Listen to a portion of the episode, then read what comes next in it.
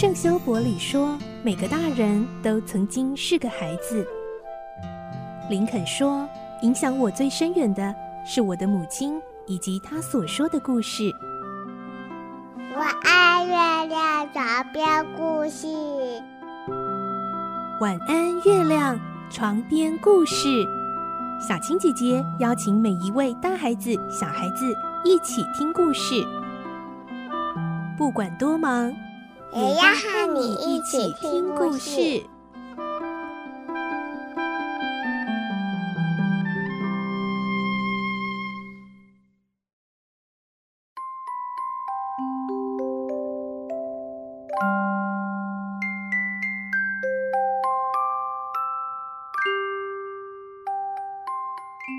晚安，欢迎你和我们一起听故事。我是小青姐姐。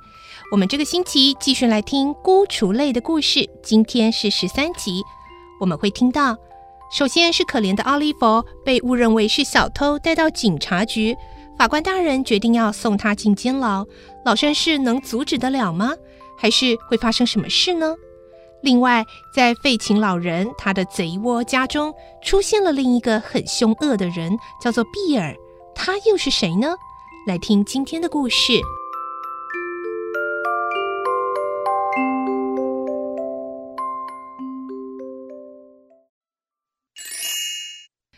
孤雏泪》十三集《恶汉比尔》。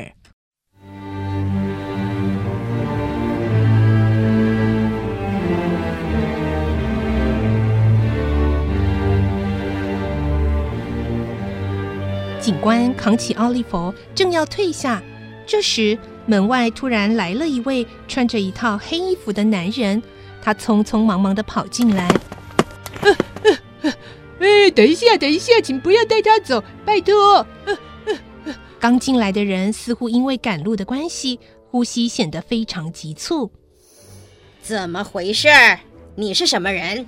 法官说：“本案已经判决完毕，大家都出去。”哎啊！不不不，我不出去。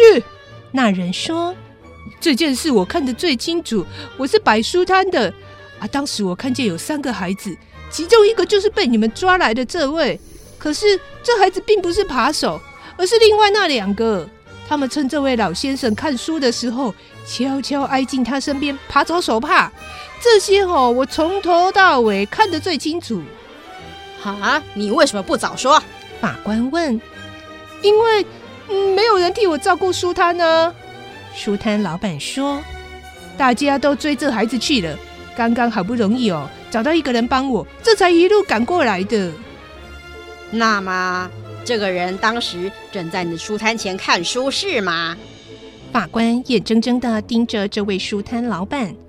是的，书摊老板回答：“就是他拿在手里的那本书。”书钱给过了吗？法官瞄了一下布朗洛手中的书，不，呃，还没给。书摊老板答：“哎呀，我忘了给钱啊！”布朗洛这时才想起书钱还没给，连忙道歉的说：“对不起，老板，这本书多少钱？我现在给你。”法官见状，瞪着老绅士说：“看你一副绅士模样。”竟会把小孩当扒手，你自己不也拿了书没给钱吗？不过算你幸运，这位老板没告你，就当做给你一个教训。下次若再发生，本庭可要送你去坐牢。好，孩子无罪，退庭。不，不是这样的，我我我。布朗洛涨红着脸，正想将一肚子闷气发出来，但看见奥利弗已无罪开释，就忍了下来。大家都出去！出去！法官嚷着。警官，把大家都赶出去！布朗洛怒气冲冲地退出法庭，一手抱着书，另一手拄着拐杖。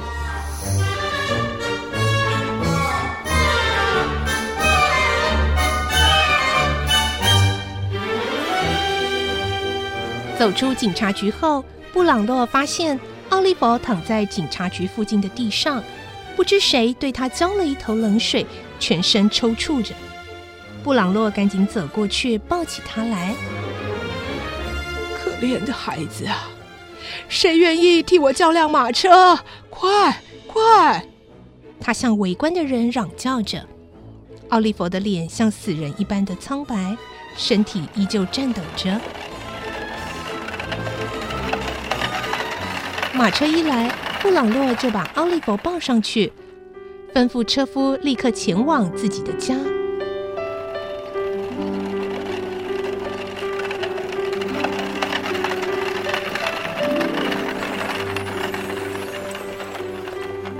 奥利弗在布朗洛的家里被照顾得无微不至，在柔软的床上，奥利弗足足躺了一个多礼拜，才逐渐恢复体力。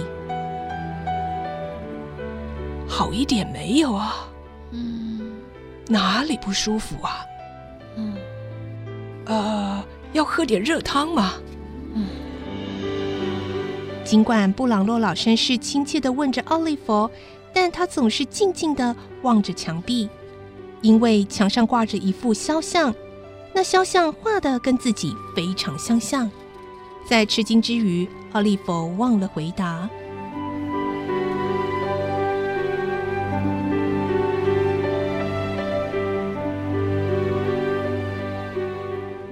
在废琴老人这边，奥利弗怎么了？那孩子在哪？费琴老人发现回来的只有约翰和贝兹，焦急的问。那孩子怎么了？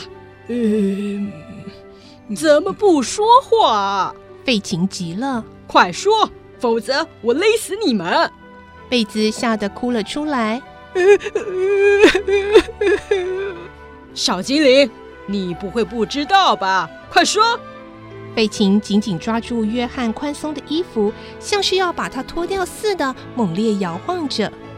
哎呀，好痛啊！约翰挣扎说。我说，我说啊，请你松开一点啊！奥利弗被条子逮去了，他为什么被逮，我也不知道，反正他被逮了。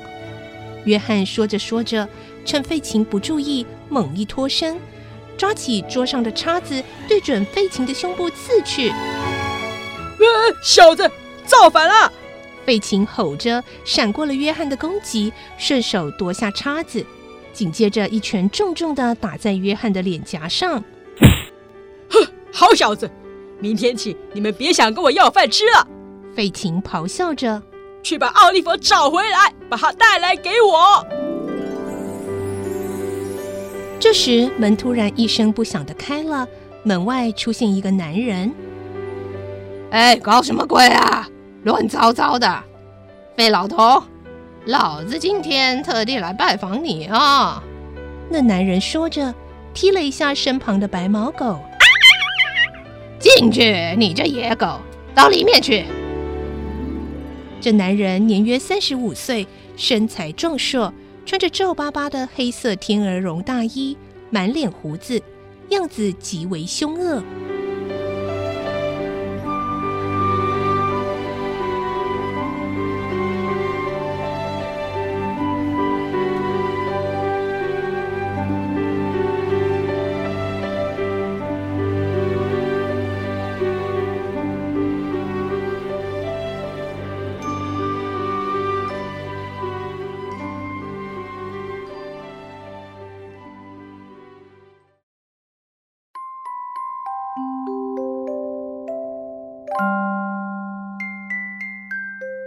还好，奥利弗终于澄清了他不是小偷的这件事。